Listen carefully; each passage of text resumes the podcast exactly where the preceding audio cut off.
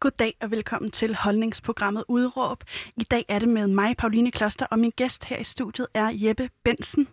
En reaktionær, øh, ung, klichéfyldt mand. Øh, har jeg ret i det, Jeppe? Det har du muligvis. Det må vi jo se, når programmet er omme, om du stadig synes.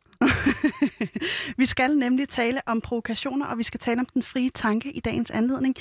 Øh, og det skal vi, fordi vil du ikke lige sige, hvad det er, dit udråb er, Jeppe? Jo, det er nødvendigt at provokere og lade sig blive provokeret for at tænke frit og blive klogere. Lige præcis. Og øhm, vi må jo lige se, om det holder stik, fordi øh, jeg blev kaldt, og det fortalte jeg dig også, da vi snakkede i telefon sammen i går, jeg blev kaldt provoline, da jeg gik i gymnasiet. Og jeg har lige tænkt, at vi skal prøve at rette øh, provokationspistolen øh, mod dig, måske, øh, for at se, om vi kan lære noget, altså om vi kan tænke frit af de her provokerende udsagn, som jeg har prøvet at finde øh, netop mod dig. Er du, er du klar på den? Det er jeg jo nødt til at være med, med det her udråb, så det gør vi bare. Øh, jeg kan mærke, at jeg synes faktisk, det er øh, en lille smule grænseoverskridende, men nu prøver vi. Øh, du siger ja eller nej, om det provokerer eller ej, og så spørger jeg dig lige til sidst, hvad det er, vi kan lære af dem. Så det må du også gerne lige have i mente. Okay, altså om jeg synes, det er provokerende, eller om... Ja. Okay.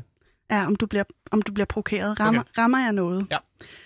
Øh, du er et ungt forkælet røvhul. Okay. Øh, du er jyde og er kommet til Storbyen for at vise dig? Nej, det er rigtigt nok. Men provokerer det? N- nej. Åh, oh, dammit. Øhm, du påtager dig standpunkter udelukkende for at provokere? Ja, det er provokerende. Okay. Øh, der ramte jeg et eller andet. Du er en øh, hvid, øh, heteroseksuel, ciskønnet mand, som føler, at din frihed bliver taget fra dig. Det synes jeg ikke, så det provokerer ikke mig. Okay.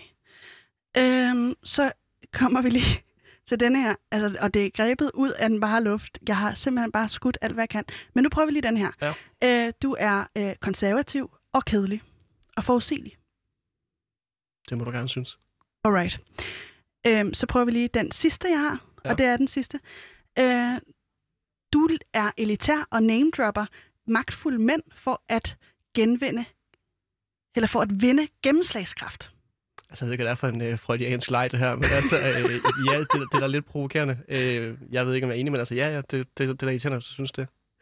Nej, øh, jeg, jeg, jeg må lige understrege, at øh, jeg, jeg kender dig ikke. Nej, nej. Øh, så jeg, jeg synes faktisk ikke noget af det her. Det er simpelthen bare for lige at prøve at skyde på dig. Ja.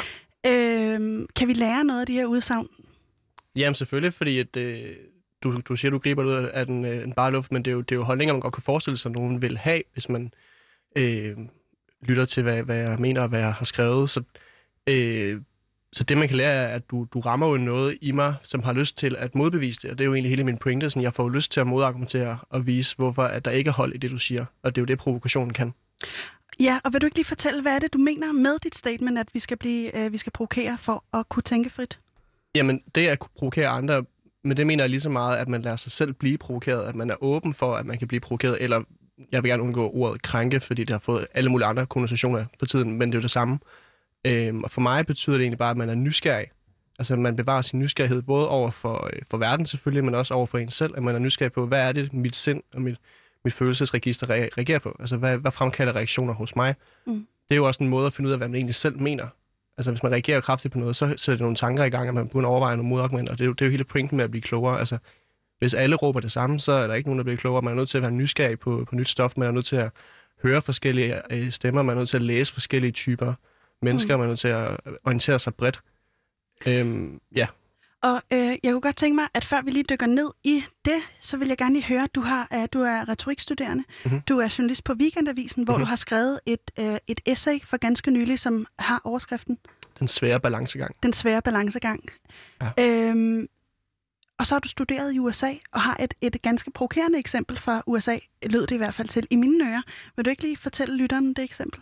Jo, jamen, altså, der, der er sket en masse ting i undervisningen, som, øh, som faktisk ja, provokerede mig i virkeligheden. Det gjorde mig sådan lidt, sådan lidt morgensur, lidt knæven i det, hvor jeg tænkte, det, det kan ikke være rigtigt, at på sådan en, øh, en, et institut, som et øh, stort universitet i USA jo burde være, altså, hvor man har, øh, har tankefrihed, og man kommer for at lære og, og lære fra sig. Og der havde vi et, et eksempel, hvor øh, vi blev undervist i i identitet og kultur, hvor vi skulle diskutere etnisk repræsentation i litteraturen. Mm-hmm. Og der oplevede jeg, at jeg og så en, en gut, jeg selvfølgelig sad ved siden af, der hedder Alex, som, som var hvide ligesom mig, vi blev ligesom udelukket fra den diskussion. Altså etnicitet var åbenbart forbeholdt nogen med anden etnicitet end, end os, og jeg sad jo og var udlænding og var sådan, okay, det, det var ikke interessant at høre fra en europæer eller hvad. Altså jeg blev ligesom bare udelukket fra diskussionen. Ikke læreren, men hun lå ligesom øh, det glide hen, men af de andre studerende. Der var særlig en, der hed Evan, som så selvfølgelig var afroamerikansk, og han tillod ikke, at, øh, at jeg og vi andre, der var, der var hvide, deltog, og og så til sidst, altså efter jeg har siddet Hvordan, og, hvordan sagde han det? Altså, kan du huske den der setting, hvor han siger til dig? Det var bare noget med at råbe højere og ligesom afbryde. Okay, ja. Og det er jo, den der råber højest har jo ikke nødvendigvis ret vel. Altså min, min pointe er jo, at der skal være argumenter til stede. Og det var der jo ikke, og det var det, var, det der var min pointe med, at der er ikke nogen dialog. Og øh, til sidst blev jeg så forbitret, at jeg insisterede på at deltage, også bare for at se, hvad der skete. For jeg tænkte, jeg er, jeg er her for en tid, nu ser vi bare, hvor meget vi kan springe i luften. Og så øh, endte han med at give sig, øh, fordi det også blev flov for ham og spurgte, hvem, hvilken forfatter repræsenterer sig dig, synes du? Og så svarede jeg bare øh, Jack Kerouac, som ikke er en, jeg har læst synderligt meget, men fordi jeg ved, at han provokerer nogen for tiden, fordi man pludselig synes, at han repræsenterer øh, et vidt overherredømme og alt muligt, og det gør han på ingen måde. Han er bare en beatpoet fra, fra midten af det 20. århundrede. Og, øh, Synes du i hvert fald, ikke? Åh, oh, men det, det er en anden snak.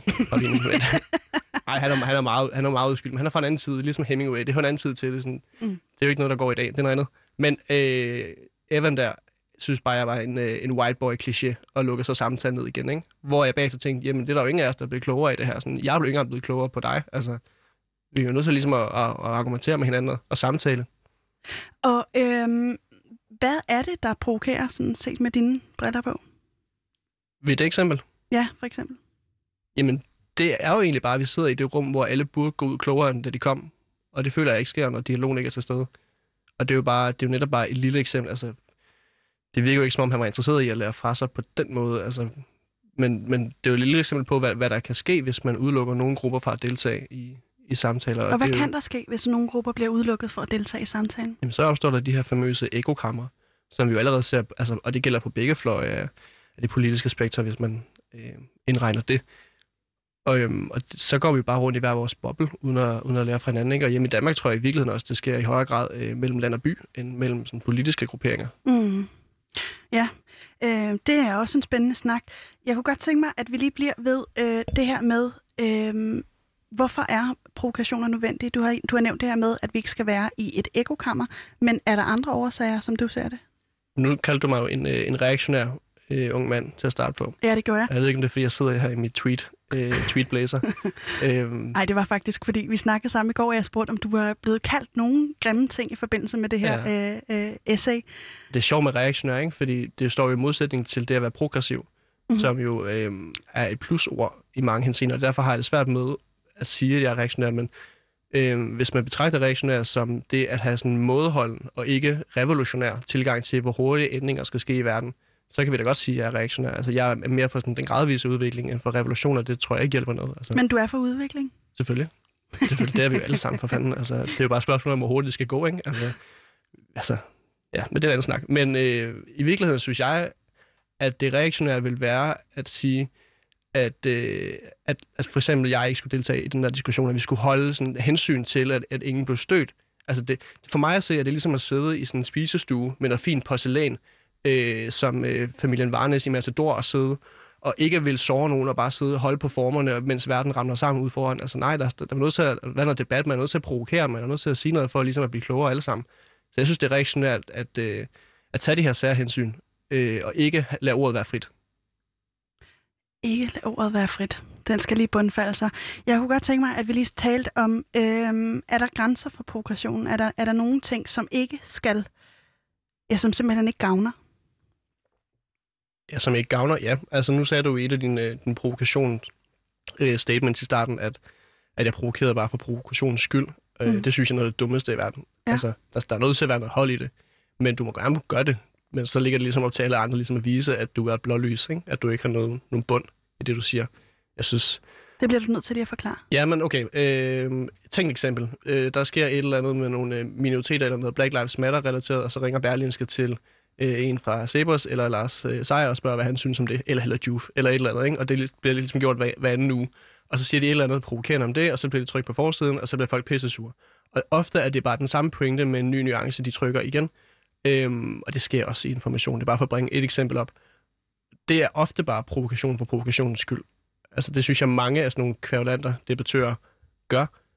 Øhm, og det synes jeg egentlig ikke er fordrende for, øh, for nogen sådan videre dialog, at man ligesom bare siger noget for, for at tænde af. Ikke? Så nu var der det eksempel med Sofie Linde, Linde mm. øhm, til Zulu Comedy Gala forleden dag, hvor hun snakkede om ligeløn mm. mellem mænd og kvinder. Øhm, jeg har ikke set det. Vil du lige prøve? Og hvad, hvad ja. siger hun om? Hvad, hvad, hvad jeg har nemlig heller ikke set det. Men, hun, okay. øh, nej, men det, hun sagde, var, at hun øh, argumenterede for, at der, er forskel på mænd og kvinder i forhold til, hvor meget løn man får for det samme job. Og hun brugte som eksempel, at hun havde bedt om at få bare halvdelen af, hvad Thomas Blackman har fået for at være dommer i X-Factor, hvor hun er vært. Mm. Og det har hun fået nej til, var hendes påstand. Vi ved ikke, om det er rigtigt, men det sagde hun. Øhm, og hendes chef, som havde forhandlet løn, havde sagt, men du bliver den højst betalte kvinde i landet. Hvor hun sagde, som for sjov, det svarer til at være den højeste dværg. Øh, altså, det nytter jo ikke noget. Øh, og, og, øh, og så så jeg bare, der kom nogle forventelige sådan, modargumenter fra, øh, fra typisk nogle, nogle middelalderne mænd, der siger, at det er en tabt kamp, og det er bare tilfældigt, og sådan og sådan, sådan. Og det er, jo, det er jo muligt, der er hold i det, men ofte er det jo bare nogle, en provokation, altså for at, ligesom at, at vise, at man, at man kan, og det synes jeg bare er ærgerligt. Altså, i stedet for bare at tage fat i det konkrete eksempel og sige, jamen, er der måske noget med snakken, og så blive klogere den vej igennem. Okay, så provokation skal have en eller anden form for formål. Havde de ting, jeg skød, øh, skød på dig med, et, et formål? Altså kunne, kunne det noget som helst, øh, vi kunne blive klogere af sammen? Eller øh, øh, fordrede det den frie tanke? Øh, det satte en tankegang hos mig, særligt den med, øh, jeg tror også, jeg svarede ja til den, hvor du sagde, at jeg nemjobbede øh, magtfulde mænd, for det er faktisk noget, jeg er opmærksom på, og øh, flere øh, veninder især har gjort opmærksom på, at det er noget, jeg gør, mm. øh, også i mine tekster, og jeg har ikke vidderligt ikke tænkt over, at det er mænd frem for kvinder. Jeg fremhæver, at det er tilfældigt. Det er bare det er typisk nogen, jeg har læst. Men må, må jeg så ikke lige spørge dig om noget andet? Jo. Øh, nu kommer jeg til at gå fuldstændig off the records, men nu, nu øh, spørger jeg dig bare lige, fordi du sagde det her med, ellers så bliver det, hvis ikke vi provokerer, hvis ikke vi tør at gå ud af den der tangent, hvor vi provokerer, så bliver det nogle ekokamre. Mm. Kan man ikke argumentere for, at det lige så meget er et ekokammer, det der allerede eksisterer, men hvor det netop er mænd som dig, og mænd, der er gået før dig, som har kommet til ordet, at der bliver ligesom også nødt til at blive sat en stopper for det, for at gøre plads til nogen, som ikke har talerøret naturligt? Altså, hvis du spørger, om jeg går ind for kvoter eller ej, så er svaret klart nej. Øh, jeg føler heller ikke, at jeg er mere berettiget til at komme med råd, end du er, eksempelvis. Mm. Altså, jeg er tilfældigvis en mand, det er ikke noget, jeg går og tænker over øh, i dagslys. Men, øh, I dagslys? men, øh, nej, det kommer til syne senere. Men øh, jeg, ved, jeg tror ikke helt, jeg forstår de spørgsmål egentlig. Altså, jeg, jeg er ikke for øh, kvoter på den måde, og jeg synes netop, det vil være fattigt, hvis man begynder at begrænse og sige, nej, der, der må ikke være så så mange mænd, der deltager i det her. Altså, øh, det er fint, at der, der er nogle ting, der er kønsopdelt. Det er der jo bare både mænd og kvinder. Ja, du siger, det er tilfældigt, men så kan jeg jo øh, modsvare og sige, mm. er det tilfældigt? Eller er det øh, øh, de strukturer, hele vores samfund har bygget dets fundament på? Jeg får simpelthen en myrekryb af ordet struktur. Men, øh, Spændende. Ja. Lad os tage sådan noget som... Øh, nu kommer vi bare til at snakke om køn, men det kan vi også godt. Men øh, sådan noget som bestyrelser i offentlige virksomheder. Mm. Ikke? Øh, der har været et, øh, et argument i nogle år, om, at der skal være kvoter for, hvor mange kvinder kontra mænd, der skal være med i. Og i virkeligheden er altså, hele ideen om kvoter, uanset til hvilken side det er, strider mig langt imod. Altså, det synes jeg er, er decideret idiotisk. Altså, det, det mener jeg virkelig. Men jeg kan godt se, at det i nogle tilfælde giver mening, hvor at eksempelvis bestyrelser, som jo fungerer på den måde, der sidder nogle bestyrelsesfolk, de skal søge en ny bestyrelsesperson, de rækker ud i deres netværk, eller tager nogen, som de ved har erfaring. Det vil oftest være mænd, Altså, der er nødt til at komme nogle kvinder ind i den cirkel, som går på runde. Altså, det, det kan jeg godt se, ja. det argument. Altså, man, man kan måske finde på noget andet at gøre, ligesom for at få nogle kvinder ind i den, den limbo, der, hvad, der, der så kører. Hvad kan sådan noget andet øh, lyde sig? Ja. Ja, det, må, det må der være nogen, der er klogere end mig, der finder ud af. Men øh, det kunne godt være periodvis kvote. Hvad ved jeg? Et eller andet, mm-hmm. øh, som man gør opmærksom på. Den, den nuance kan jeg godt se. Men jeg synes stadigvæk, at det ville være fattigt at sige, at der skulle krav om, at der var 50% kvinder. Jeg tror på, at det godt kan ske øh, helt naturligt altså i mediebranchen er langt de fleste chefer kvinder. Altså, det sker jo helt naturligt. Mange det sker jo helt naturligt over tid. Mm. Langsom udvikling. Mm. Jeg kunne godt tænke mig lige at spørge dig, øh, er, der, er der grænser for, hvem der skal provokeres? Det er jo altid øh, fattigt at sparke nedad, synes jeg. Og nu har vi snakket om køn, og vi har snakket om etnicitet, og øh, hvis du skulle øh, sætte det på ned eller op, mm. øh, hvad vil du så sige, at hvis du går ind og kritiserer øh, eller provokere øh, øh, grupper, øh, som enten er baseret ud fra hudfarve, etnicitet, eller, øh, eller seksualitet, eller køn. Øh, øh, hvad vej sparker du så? Det, det tror jeg simpelthen afhænger af den konkrete øh, provokation. Altså, hvis jeg er ude og, øh, lad, lad os tage et tænkt eksempel og sige, at jeg er ude og debattere til et arrangement med en, som altså, åbenlyst havde færre, jeg ved ikke, hvordan det skulle udmønte sig, men altså havde færre mulighed for at give igen, eller, eller, eller hvad ved jeg, så vil der klart være mere forbeholden. Og altså i forhold til, hvis jeg stod over for en, en folkevalg politiker, ikke? Altså, så vil jeg da helt klart gå hårdt til den. Altså, det er jo bare nogle hensyn, man, man helt naturligt øh, tager, Mm. tror jeg. Men du, du må måske komme med et eksempel. Øh, ja, jamen for eksempel det der med, med din oplevelse i USA, Mm. øh, hvor, hvor der sidder en afroamerikansk mand og siger, øh, bland dig lige udenom, og Ja. du så vælger at provokere ham. Hvad vej sparker du så? Jeg synes, vi er totalt lige i den her situation, og det er faktisk et rigtig godt eksempel, du, du hiver frem igen der, fordi øh, nu, nu skyder jeg jo bare øh, holdninger ind i, ind i ham, og det kan jeg ikke tillade mig, men jeg kunne forestille mig, at han synes, at han var mere berettiget øh, til at deltage i den diskussion, end jeg var, fordi der har været en undertrykkelse af afroamerikanere, og stadigvæk er det. Øh, det mener jeg bare er nytteløst, så er det jo, så er det jo ikke bedre. Altså, det, det svarer til, at, øh, at man, hvis man var imod øh, islam i Danmark, og så bare argumenterer som en islamist i Saudi-Arabien, den gør den anden vej. Altså, det, er der jo ingen, der, det bliver verden jo ikke bedre af. Altså. Den, det eksempel må du lige forklare.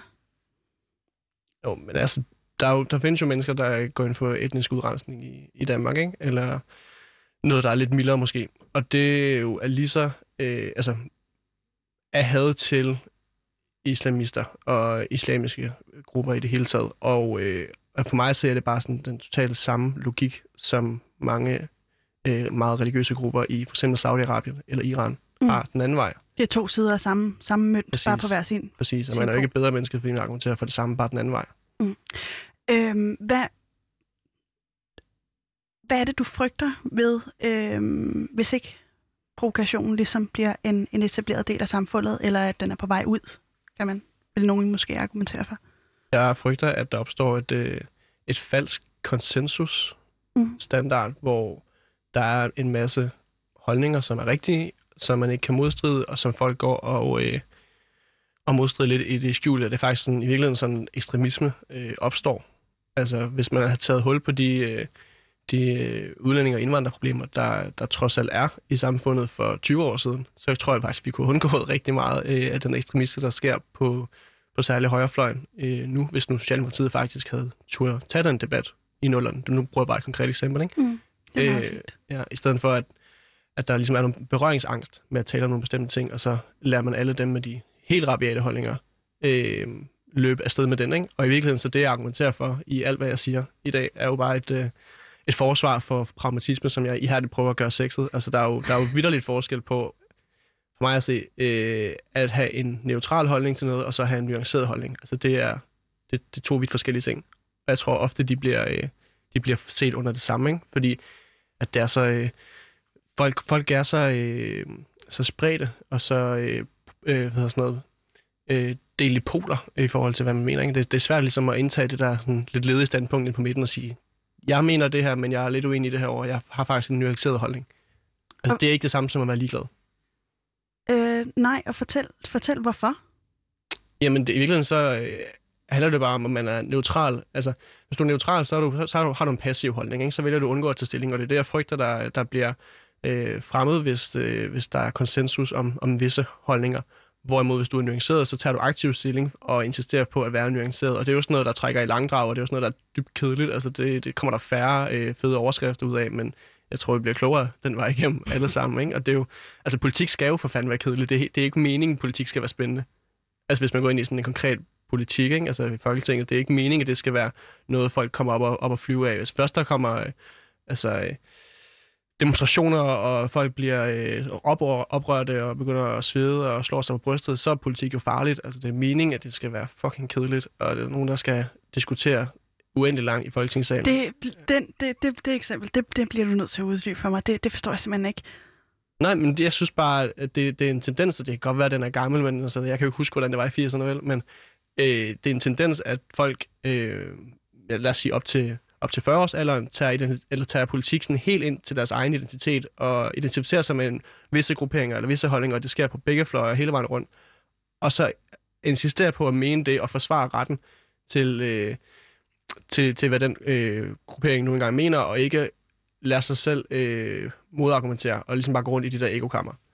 Og det er jo fint, at man er øh, engageret, og det skal man helst være, men så snart det bliver sådan konfrontatorisk, så tror jeg bare, at, øh, at meningen med det er, er, er gået fløjten. Fordi det bliver for radikalt. Ja, så er det, der opstår øh, brede grupperinger, ikke? Øh, men kan de ikke også rykke noget i samfundet? Og er øh, demokratiet ikke også for folket? Jo, for folket. Åh, Jo, jo. vi kommer også ud af en tangent. Nej, Ja. jeg vil bare hellere have, at de sidder i forsamlingshuset og diskuterer helt kedeligt øh, over noget sandkage en eftermiddag. Altså, men det er også bare mig, der er, har tweet på, ikke? Der er kedeligt. Mm. Alright. Øhm, hvad er det, vi skal gøre med de her provokation, provokationer, når, når de så opstår ude i samfundet? Vi, vi, vi støder på dem på Facebook, vi støder på dem i aviserne, vi, øh, øh, i, di, direkte ind i din indbakke, en imellem, og også min, kan jeg øh, lige hilse at sige. Hvad skal vi gøre ved dem? Skal vi acceptere dem? Skal vi øh, diskutere, eller skal vi reagere? Hvor, hvor, øh, hvordan skal man forholde sig til netop øh, provokationer? Jamen, øh, et af de smukkeste begreber øh, inden for sådan argumentationsteori og sådan noget, er jo øh, det, der hedder løde i uenighed. Mm. Altså, man kan godt blive enige om at være uenig, som man har sikkert også sagt i et skænderi til sin kæreste på et tidspunkt, ikke? Men at man øh, accepterer, at vi er jo dybt uenige her, men lad os tage snakken. Altså, jeg vil hellere gerne diskutere, og der kan man jo godt argumentere for, hvis man skulle modargumentere det, jeg siger nu, så finder det jo allerede sted på Facebook hver eneste dag. Øh, hvorvidt det så er en kvalificeret debat, er jo så en anden snak. Det er det jo desværre oftest ikke. Hvad betyder løde, lyde, lødig uenighed? Det betyder bare, at det er en, øh, en civiliseret og ordentlig øh, uenighed. Altså, der er jo ikke noget, øh, noget finere, end at være venner med nogen, som man er dybt uenig med. Altså, det, det kan der komme ret interessant at snakke ud af, hvis bare man accepterer, at det er okay at være uenig. Så det er uenigheden, der er, øh, der er den, den, den farlige øh, øh, spiller i den her kontekst. Nej, jeg synes, uenighed er godt. Altså, det, det er jo det, der er hele pointen med, med demokratiet, ikke? Og nu bliver det lidt højt ravne, det hele. Men, øhm, men, men grunden til, at vi, det, vi er nødvendigt at provokere, er jo også for at finde ud af, hvor uenighederne så er. Og så er det jo bare, så skal vi lige have gjort det til, det er sådan en helt anden debat, men så skal vi lige have gjort det til noget sejt, at, øh, at lade os overbevise og skifte holdning. Så man skal acceptere. Ja. Ja, hinandens uenigheder. Jeg kunne godt tænke mig, at vi lige øh, dvæler et øjeblik ved øh, både historien og historier. Vi snakkede om det i går, vi gennemgik lige, hvad vi skulle tale om i dag. Og du spurgte, er det, er det historier, eller er det historien? Og øh, jeg må indrømme, at det har lige været sådan et, et, et mismask for mig, fordi det på en eller anden måde, øh, øh, historien er skabt af fortællinger, og, og den anden vej rundt også kan man i hvert fald argumentere for. Og jeg kunne godt tænke mig, at vi lige bliver i begge dele, fordi øh, du har, du har sagt nogle interessante ting indtil videre, og jeg kunne godt tænke mig, at vi bevæger os en lille smule over i, øh, i netop historiske begivenheder. Øh, vil du ikke lige fortælle, øh, hvilke... Kan du komme i tanke om en, en historisk hændelse, som øh, har været provokerende, og som vi kan lære noget af? En historisk hændelse, som har været provokerende.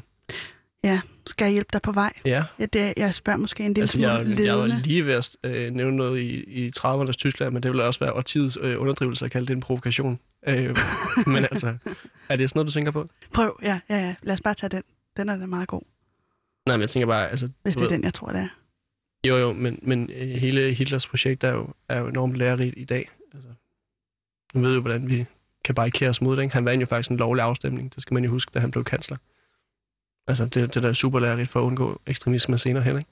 Og hvad, hvad er læringen i det? Men, men, men øh, jeg vil ikke sidde her og forsvare, at han provokerede på den måde. Altså, det, det, er, det er lidt noget andet, ikke?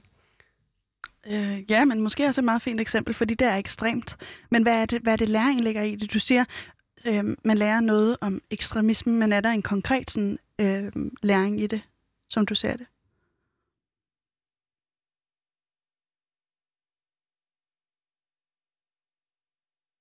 Jamen, altså, man, man kan jo bare pege på, at han... Altså, det er jo ikke, fordi jeg så meget ved jeg heller ikke om det, vel? Men han vandt jo øh, et lovligt valg og blev kansler. Og fordi at, øh, at den konstellation, der var inden, var meget skrøbelig. Og, øh, og det, det tror jeg da bare, at mange senere hen har, har husket på. Altså, ja. Altså, der, der er jo tusind ting at lære af, af, hvad der skete senere hen, men det er lidt en anden snak, føler jeg. Mm, okay. Ja. Jeg har samlet nogle også. Ja. Og jeg kunne godt tænke mig, at øh, vi lige gennem, gennemgår dem. Øh, nogle, nogle, øh, jeg har samlet tre øh, eksempler, og øh, øh, jeg kunne godt tænke mig, at vi lige snakker om, hvorfor det provokerer, og hvad vi eventuelt kan lære af de forskellige øh, øh, øh, standpunkter, eller hvad skal man sige, spørgsmål, jeg har her til dig. Øh, jeg starter lige med den her. Er det lærerigt, at Pernille Vermund fastholder at sige ordet perker? Ja, absolut, for det er da noget af det mest idiotiske, der længere eksisterer. Men hun er folkevalgt, og hun er også formand for Nye Borgerlige, som øh, stormer frem i øjeblikket og er større end Dansk Folkeparti i meningsmålingerne. Og, øh, og de, de kan potentielt gå hen og den regering om nogle år, hvem ved. Det er sgu da enormt lærerigt for alle at, øh, at vide, hvem hun er som, som, som person, ligesom det er at vide, hvem øh, Pio Dyr eller whoever er. Altså det, det er enormt lærerigt, at hun, en ting er, at hun siger det og bliver taget i at, øh, at kalde en, en taxachauffør, som var i den dokumentar, du refererer til, tror jeg, øh, for en, en perker, og bagefter forsvaret sin ret til at gøre det.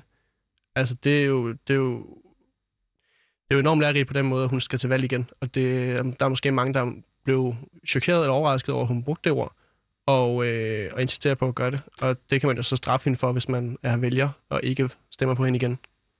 Så, så hvad er læreren i det? Læren er jo, at, at, øh, at hun repræsenterer en masse mennesker, for hvem at det er en kamp, der ikke er vundet endnu. At det er, at det er vigtigt, hvad man kalder nogle grupperinger. Hvad så med øh, det her eksempel, jeg har her? Øh, er Rasmus Paludans adfærd og ytringer nu nødvendigt for at kunne tænke frit? Nej, det er absolut ikke nødvendigt, men de er... Øh...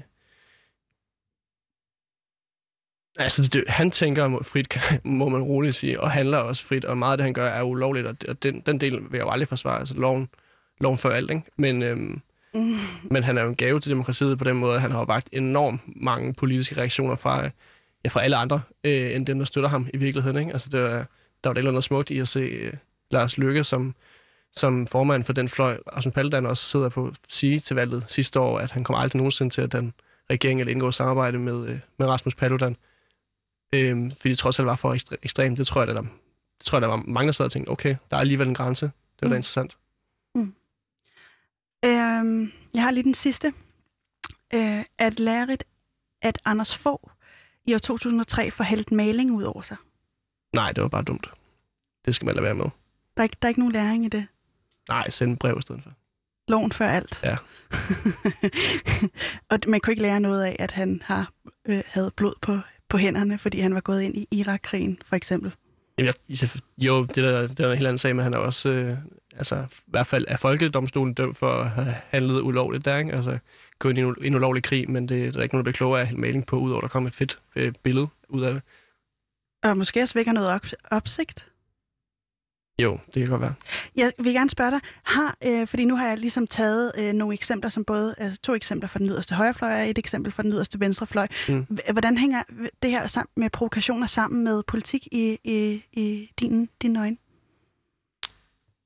Hvordan provokationer hænger sammen med politik? Ja, eller om det gør. Jamen, det, det gør det da helt sikkert. Altså, vi får da mere ud af at høre øh, en specifik debat i, ja, i debatten på DR2, eller, øh, eller et P1-program, end end hvis vi bare sidder i, i Godaften Danmark for evigt og, og små sluder, ikke? Altså, det er jo nødvendigt, at der kommer nogle, nogle provokationer ind imellem, som folk de kan blive, blive opkørt over. Helt absolut, ja. Hvis du lige har tændt for din radio, så kan jeg sige goddag og velkommen til. Du lytter til programmet Udråb, øh, hvor vi i dag har besøg af Jeppe Bensen. Bensen? Ja, det er ikke provokerende, du må sige lige hvad du vil. det, det var faktisk heller ikke for provokerende. Det, det er simpelthen bare, fordi jeg er knald dårlig til navne. Ja. Benson. Yes. Yes, Benson. Uh, vi snakker om uh, uh, provokationer og det at tænke frit.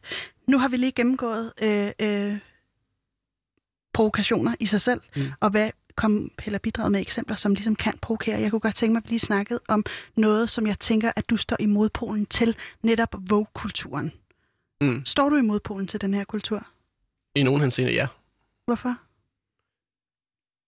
Fordi ideen om, at der skal tages uendelig mange særhensyn, synes jeg begrænser den, øh, den frie debat ud fra de argumenter, vi lige har, har snakket om. Men woke er også bare så flyvsk, at det er, at det er svært at blive, blive klogere på det. Ikke? Men, øhm, men det begrænser jo det frie ord i, i høj grad. Altså, der er sådan en forfatter som J.K. Rowling kan blive udskilt og er udsat for debat for evigt, hende der skrev Harry Potter-bøgerne. Mm for at have insinueret, at der er, der er jo egentlig en betegnelse for folk, der menstruerer, som vi bruger oftest, ikke? Øhm, som er kvinder, hvis nogen skulle være i tvivl. Og dermed udelukker hun jo i nogens øjne øh, transpersoner, som jo også kan menstruere, ikke? Og det blev, hun blev udsat for en kæmpe hets, og øh, mange insisterede på, at man skulle boykotte hendes bøger og det ene og det andet. Og det synes jeg bare er altså, et tegn på, hvor fordummet det kan være. Altså, det, det nytter jo ikke noget at, altså, at sætte ind der og sige, så, fordi hun siger det her, og så generaliserer, at de fleste, der menstruerer, er sgu nok kvinder. Altså, det, det synes jeg ikke fremmer nogen som helst øh, øh, viden og, øh, og, og nysgerrighed. Og det, er jo, det synes jeg bare er et eksempel på, hvad woke-kulturen øh, kan. Men, men jeg er da klart nuanceret, fordi så er der jo andre eksempler, som... Jeg ved ikke, om det også hører under woke, det må man jo selv om. Men når Hansen Is øh, lader sig kue og ændre navnet på deres øh, Eskimo-is. Jeg kan ikke huske, hvad det hedder. Det hedder et eller andet helt underligt øh, nu. Men det, altså, det er en solbæris med chokolade, ikke? og det er ligesom bare det. Og det er en fucking is, og det er jo lige meget, hvad den hedder. Men ordet Eskimo øh, er jo til synligheden ret provokerende øh, over for øh, den oprindelige befolkning på, på Grønland, i Grønland. Og, øh, og det er da klart, at det er jo faktisk, altså, det er virkelig en provokation, vi er blevet klogere af, for jeg tror ikke ret mange vidste, at det er egentlig den grønlandske pendant til ordet perker, apropos. Og vi har jo heller ikke en perker is, vel? Altså, det vil vi nok også ændre rimelig hurtigt, hvis den kom på gaden. Så det synes jeg er fint. Og øh, øh, Rane Villerslev fra Nationalmuseet har jo også ændret, eller vil ændre sin, øh, sin Inuit-udstilling til at bruge ordet Inuit øh, oftere end Eskimo nu. Og det synes jeg egentlig også er fint, så længe de ikke... Øh, altså en ting er ligesom at udvikle historien og sige, at vi kalder dem faktisk noget andet, fordi det andet var sgu ikke så heldigt. Men, men øh, hvis man reviderer historien og, og som fjerner ordet Eskimo og ikke vil indrømme, at det har heddet sådan før i tiden, og vi kaldte det så er det læringen går tabt. Altså det er ligesom nødt til at, at stå der stadigvæk. Hvorfor? Men ellers så bliver vi ikke klogere, og så render vi bare rundt og tror, at alt har været fint før i tiden. Det dur jo heller ikke. Altså, man er nødt til ligesom at, at vide, hvad det er, vi har gjort ved grønlænderne, ikke? Så øh, forstår jeg det rigtigt, hvis du siger, vi skal ikke øh, øh, boykotte bestemte ord fra øh, det offentlige rum, eller for, for, for vores øh, øh, diskussionsværktøjskasse? Ja, ord og, og, og monumenter i det hele taget. Altså, fjerne øh, statuer for nogen, der har været problematiske, eller hvis man fjernede alle sådan, nazimuseer i Tyskland, altså, det, altså, så, så glemmer vi lige, hvor, hvor galt det gik dengang. Altså, det, det du, du er jo heller ikke, vel? Altså, øhm, og, og øh, et museum har jo en helt anden forpligtelse end øh, Hansen Is, som jo bare skal sælge is. Ikke? Men et museum har en forpligtelse til at overlevere den viden, der er ved, der hører til ordet Eskimo til befolkningen, også om 50 år, når det er en anden direktør, der sidder der. Så øh, hvor i, du siger, at du, du, du går ind i en for udvikling, men hvor i ligger udviklingen, hvis man fastholder de ting, som man senere har fundet ud af, at det var sgu faktisk ikke okay. Altså for eksempel med monumenter, som repræsenterer øh, øh, slavehandlere, øh, eller, eller, eller museer, som, som repræsenterer øh, øh, øh en, eller har en Eskimo-udstilling, som, som er øh, øh pangdangen til, til perker. Øh, hvor i ligger udviklingen så, hvis vi ikke skal sige, ved du hvad, det her, det, der går vi en anden vej? Jamen, det, er, det er kun fint at blive klogere og gå en anden vej. Man skal bare gøre opmærksom på, hvorfor, og, øh, og hvad der har været, har været anderledes, ikke? Og synes du ikke, at det ligesom er i den tid, vi lever i? Øh, jo, men der, er jo, men der er jo mange, der kræver for eksempel, at, øh, at nogle, øh, nogle kongestatuer i Danmark, eller at, øh, at øh, Grundtvig skal, skal fjernes, fordi han havde en fætter, der havde noget med slavehandel at gøre. Og det er ikke engang noget, jeg siger karikeret. Det var vidderligt hans fætter, som var involveret i, i slavehandel, og så at den vej var Grundtvig også en smule, ikke? Altså, så skulle man fjerne ham foran, øh, foran øh, Kongens Nytorv, ikke? Altså, det er jo, det synes jeg bare vil være fattigt ud over alle grænser. Og øhm, men man, man kan jo tage forbehold. Man kan jo sætte et lille øh, mærke eller et lille skilt op foran og skrive øvelser. Bum, bum, bum. Altså, det kan man jo gøre. Det er jo også en måde at blive klogere på. Ja, jeg vil gerne lige høre dig ad. Øh, hvad, hvad, hvad skal vi... Øh, er det okay at boykotte bestemte ord fra øh, offentligheden, for eksempel? Det kan man på, om du med boykot mener at gøre det ulovligt. Det, det skal man ikke. Men hvad med den, den måde, som, som øh, ligesom har været meget synlig i den her Vogue-bevægelse med mm. udskamning? Er det okay? Fordi det, det provokerer jo dig, kan man sige. Så jeg tænker, at du kan lære noget af det. Jamen, jamen jeg synes, pointen ligger i, hvem der har ansvaret for at, øh, at gøre det. Øh, jeg går meget op i dyder, kan du næsten fornemme. Ikke? Og en, øh, en dyd er jo også at være et ordentligt, øh, civiliseret menneske. Og selvfølgelig, hvis du, øh, hvis du øh, har lyst, så kan du godt gå hen og, og, og kalde en mand for en nære. Men du er en idiot, hvis du gør det. Altså, det, altså, du skal ikke boykotte ordet. Altså, ordet eksisterer, men du, du er en kæmpe torsk, hvis du øh, kalder andre for det. Ikke? Altså, så det ligger jo i, i ansvaret der, så ligger det så op i, til, til andre, altså i ens omgangskreds at sige fra, hvis man, hvis man hører det. Absolut. Så, så øh, du er faktisk ikke øh, modpolen til det, man vil kalde canceling øh, culture, hvor man ligesom Jo, det ved jeg kalder ud. De, de vil jo mene, at man skulle fjerne øh, ordet næredukkebarn fra Elefantens vuggevise, som jo bliver genoptrykt i... Nu har jeg ikke glemt, hvem der har skrevet den. Øh, er det Carsten Rasmussen? Er det en anden? Ja, jeg kan ikke huske det. Men øh, Kim Larsen har også udgivet et cover af den, ikke? hvor han også synger øh, næredukkebarn øh, i teksten. Og det synes jeg vil være øh, på alle måder ærgerligt at fjerne det ord, fordi det er beskidt i dag, men det siger noget om, hvad det, hvad det var for en tid dengang. Mm. Øh, og det tager jo ikke noget af Kim Larsen, at han har brugt det ord. Det, han er jo bare et produkt af sin tid.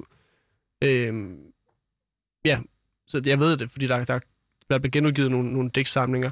Øh, og faktisk før nævnte Halvdan Rasmussen har også lavet sådan et, øh, et hot and tot øh, digt, tror jeg det hed, og, øh, og det er også blevet fjernet fra den der genudgivelse, ikke? fordi øh, at det er problematisk, hvis, hvis forældre læser det, de øh, digter op for deres børn og sådan noget. Og det synes jeg bare er, er bund ærgerligt, så synes jeg det faktisk, det ligger op til forældrene at læse det digt højt, og så forklare sit barn, når ved, altså ikke når det er to år gammelt, vel, men når det er klar til at forstå, at det er ikke et ord, vi bruger nu, det bruger vi før i tiden, og det er meget vigtigt, at vi lader være med at udskamme folk for, hvordan de ser ud i dag. Jeppe, hvad øh, vil du sige er den frie tanke?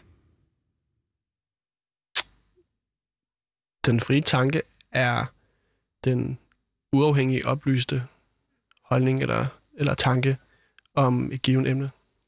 Og hvorfor er det, at den frie tanke er vigtig i vores, altså det er for vores samfund, ikke også? Som jeg forstår det. Absolut. Både for den enkelte og for samfundet.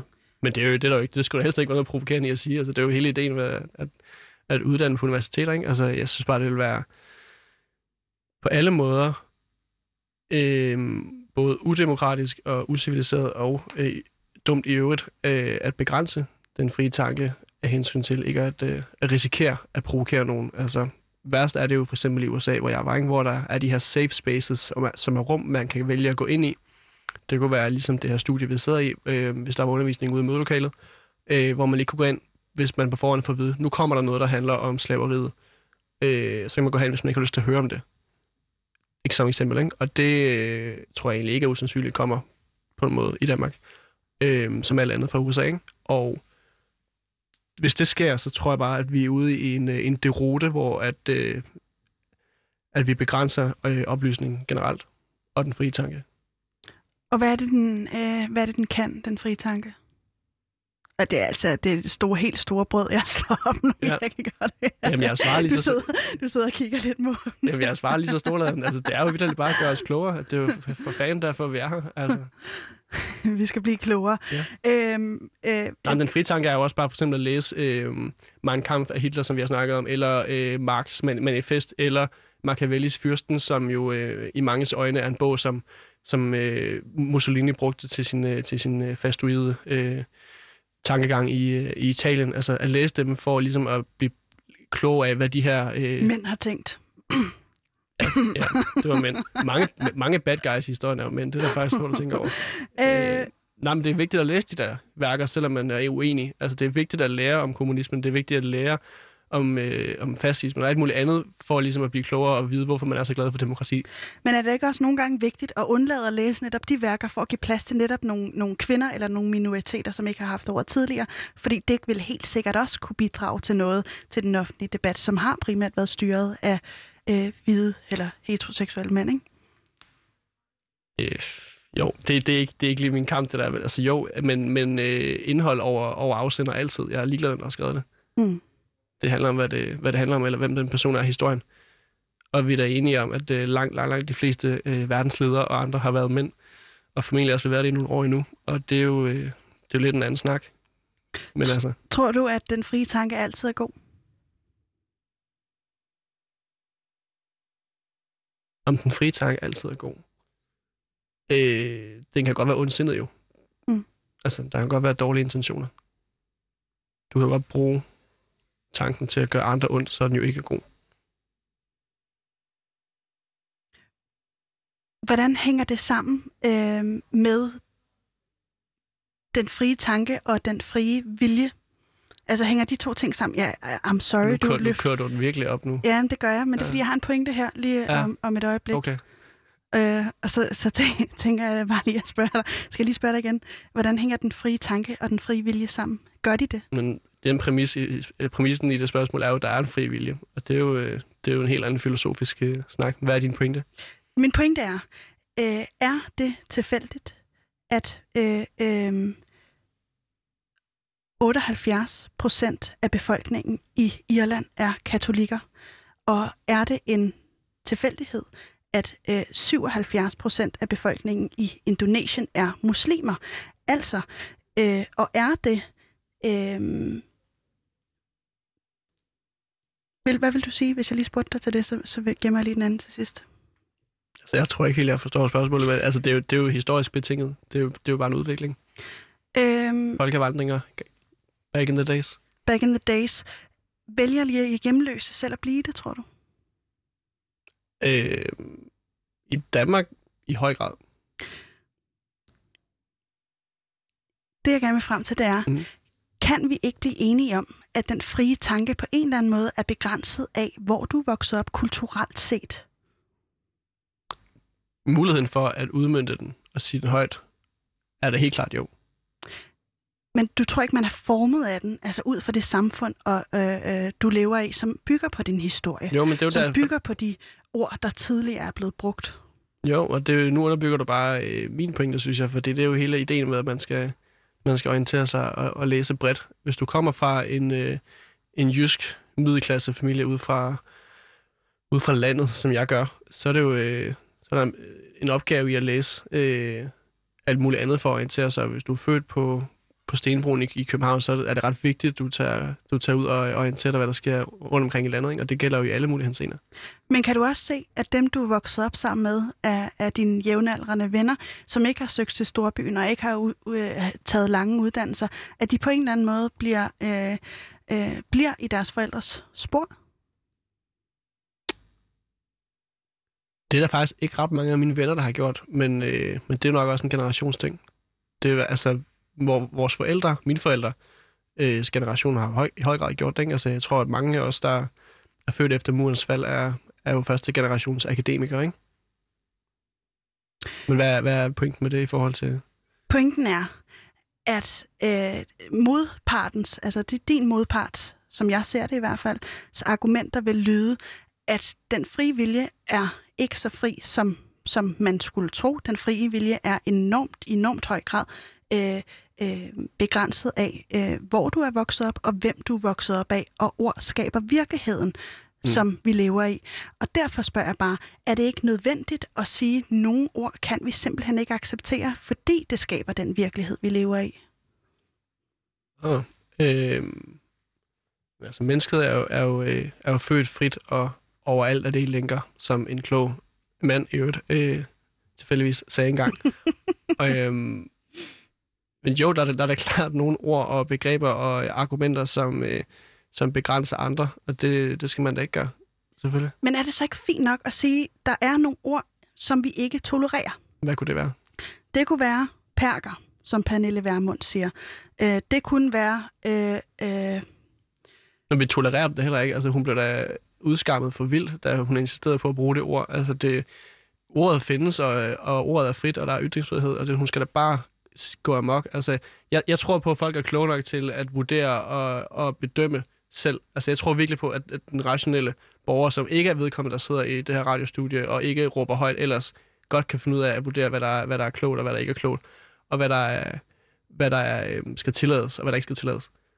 Så når, øh, når, hun, når hun bliver med, bliver med at bruge det ord, så er det da klart, at der er nogen, der bliver såret, men, men jeg tror, at langt de fleste kan jo godt se, okay, øh, det siger måske meget om hende som person, det, at hun går rundt og siger det. Og så synes jeg virkelig bare, at hun skal gå rundt og sige det højt hele tiden. Altså, gør opmærksom på, at, at det er der, hun står. og du synes ikke, at øh, netop sådan et ord som perker øh, fastholder en Jo, jo, jo. bestemt forestilling af nogle bestemte mennesker og legitimerer, også fordi hun er meningsdanner og holdningsperson, som, som skaber, øh, hvad skal man sige, en klar stemme i debatten, eller, eller forstår du, hvad jeg mener? Ja, men hun fastholder helt klart en, en stereotyp. Øh, mm. På samme måde som Eskimo øh, fastholder en stereotyp om en eller anden, der øh, går i pels og roer kajak, eller hvad ved jeg, øh, eller er fuld på Grønland, i Grønland. Øhm, men min pointe er jo også bare, at netop som jeg siger, det siger jo mere om hende, end det siger om dem, hun så kalder perker. At hun insisterer på at bruge det ord. helt klart. Men kunne der ikke også være noget om, at, at dem, som så bliver ramt af det ord, som føler, at, at, øh, øh, at det er øh, dem, som hun snakker om, og det har den her negativt lavet klang, at, man, at det så også påvirker dem, hun taler om, og, og, og, og laver et større skæld i samfundet, end, end, end, øh, end før hun brugte det.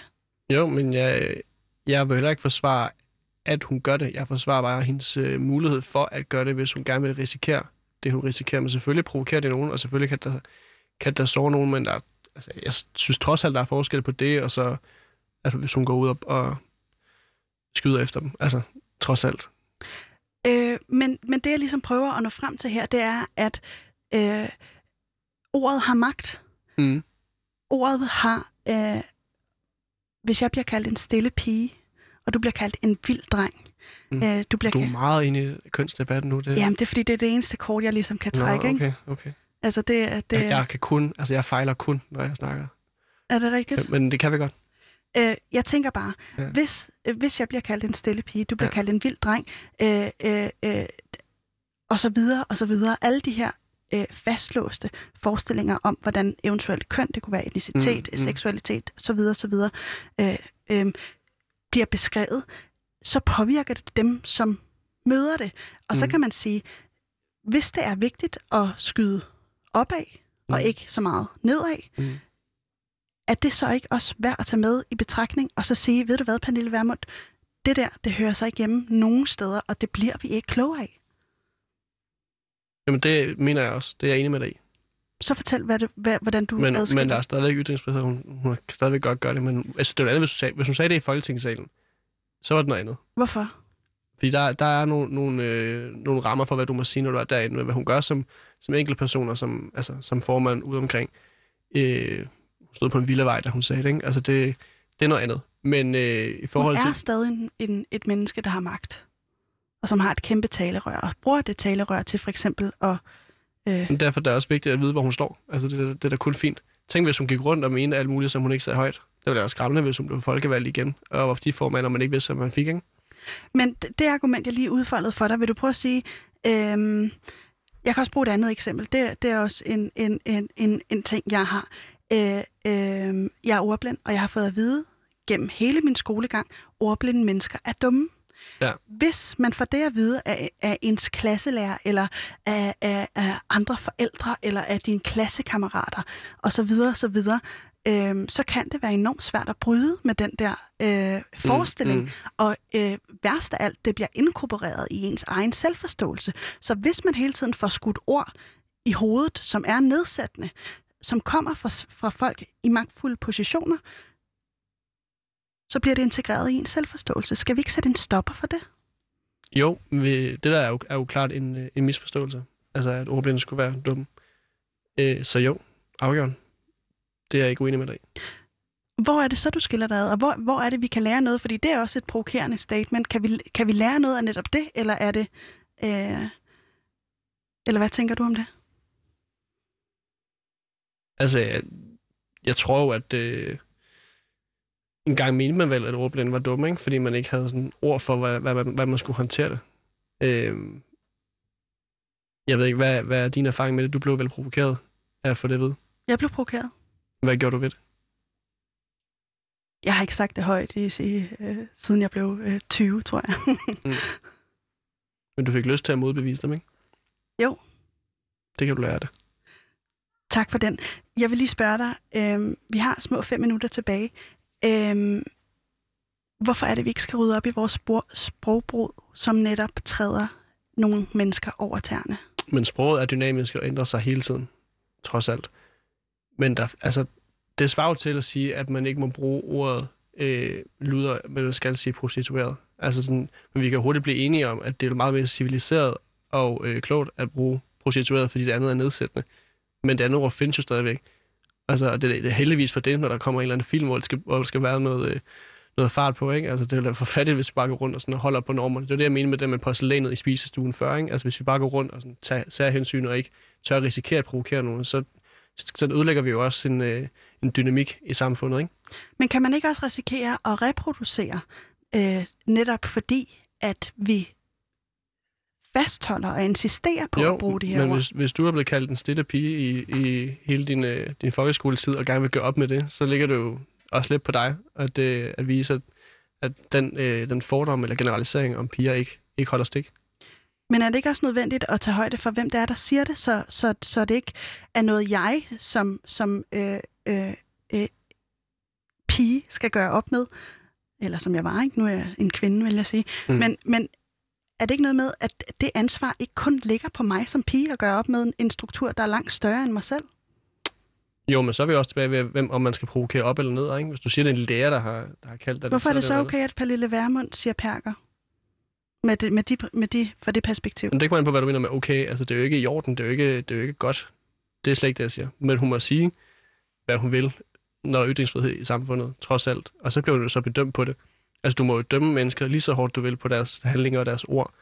Og det synes jeg bare, hun skal gøre. Og det er jo... Altså, tilbage til USA, så er jeg bare glad for, at Donald Trump han går rundt og twitter alt muligt idiotisk hele tiden. Så jeg håber, han gør det endnu mere op til valget, så vælgerne kan se, hvem, hvem de egentlig burde stemme på. Så har jeg lige et, øh, et andet spørgsmål til dig. Mm. For hvorfor forhindrer nogle provokationer ikke netop den frie tanke, som du ser det? Hvorfor nogle provokationer... Ikke forhindrer den frie tanke? Altså det modsatte af det, du sagde i starten, ikke? Altså Men selvfølgelig, jo jo, men man kan sagtens lægge, lægge beslag på, øh, på, på nogle, øh, nogle frie tanker. Det var jo det, der skete med mig jo, da jeg ikke måtte deltage i litteraturdiskussionen. Ikke? Men det er det, der er sket med afroamerikanere gennem historien. Ja. Og det er stadig en kamp, som, som der bliver kæmpet. Og kunne man argumentere for, at, at ved at fastholde, at, at mennesker som dig, og desuden også mig, fordi vi begge to er hvide, øh, blander os i debatten om afroamerikanere, at vi igen går ind og påvirker det narrativ, som øh, eller den fortælling, der har været om netop afroamerikanere, og øh, øh, kontrollere om, om øh, de og vi kan tænke frit. Nej, det vil være at øh, offentliggøre øh, dem, altså gøre afroamerikanere til, øh, til ofre i dag. At sige, at de, at de skal have mere ret eller mere lov til at deltage i en, en diskussion. Altså som om de skulle behandles som, som børn. Altså jeg tror, at det er meget klogere for, for den, den frie samtale og debat, at vi behandler hinanden ligeværdigt. Stadigvæk. Altså, Selvom du anerkender, at der er nogen, at man skal helst skyde op af og ikke nedad. jamen det synes jeg heller ikke er tilfældet. Det synes du ikke er tilfældet. I, den her, i det her eksempel. Hvorfor ikke? Fordi altså, Evan er der lige så meget... Øh, altså selvom at, at afroamerikanere, det er lidt en, en, sløret diskussion, ikke? men der kommer ikke noget ud af at gøre ham til et offer og sige, jamen så, så har du ubetinget ordet, uden at blive udfordret, fordi så skal vi gøre op med, hvordan det var før i tiden, og så kommer der lidt mere balance i tingene. Det tror jeg overhovedet ikke fremmer, fremmer noget som helst. Altså, det svarer til at sige, at der må kun være kvindelige regeringsledere de næste 100 år, for så kommer der balance i tingene. Altså, det er jo også bare begrænsende. Men alligevel kan du godt gå ind for kvoter øh, i, i nogle henseender. Meget få henseender. Meget få henseender. Men jeg synes ikke, der skal være kvoter den anden vej. Altså, hvis der kun var kvinder i en bestyrelse, så ville det også være så fint. Så hvornår er det okay, og hvornår er det ikke okay? Jamen, i det tilfælde var det i forhold til, at det var offentlige bestyrelser. Der synes jeg godt, der kan være et, et vis argument i, at, at der på en eller anden måde bliver gjort lidt op med den, den måde, det fungerer på. Øhm, og det har jeg ikke svaret på, hvordan man skulle gøre det. Det kunne godt være, at der skulle være en enkelt kode eller to lige der. Men i forhold til private virksomheder, så mange jo også, altså det er en, en holdning, mange deler, at der skal være kvoter i alle private virksomheders bestyrelser. Det synes jeg er øh, altså det dummeste, jeg har hørt i mit liv. okay. Øhm, Jeppe, vi er øh, så småt ved at være ved vej siden. Jeg kunne godt lige tænke mig at høre dig meget kort her til sidst. Hvad er det, vi skal tage med os for den her samtale? det er, det er øh, super vigtigt at have nogle, øh, nogle venner og folk i ens omgangskreds, som er meget uenige i det, man selv synes, og så tage debatten og give plads til, øh, ikke mindst de andre, men også sig selv, at være nuanceret og ikke nødvendigvis øh, lade, sig, øh, lade sig begrænse af den ene eller den anden modpol. Det blev ordene for i dag, for dagens udråb. Øh, min gæst var Jeppe Bensen. Jeg hedder Pauline Kloster. Min producer var øh, Maja Bader. Ulriksen hedder hun også, men det undlader vi. Øh, produktionsselskabet var Rakkerpark Productions.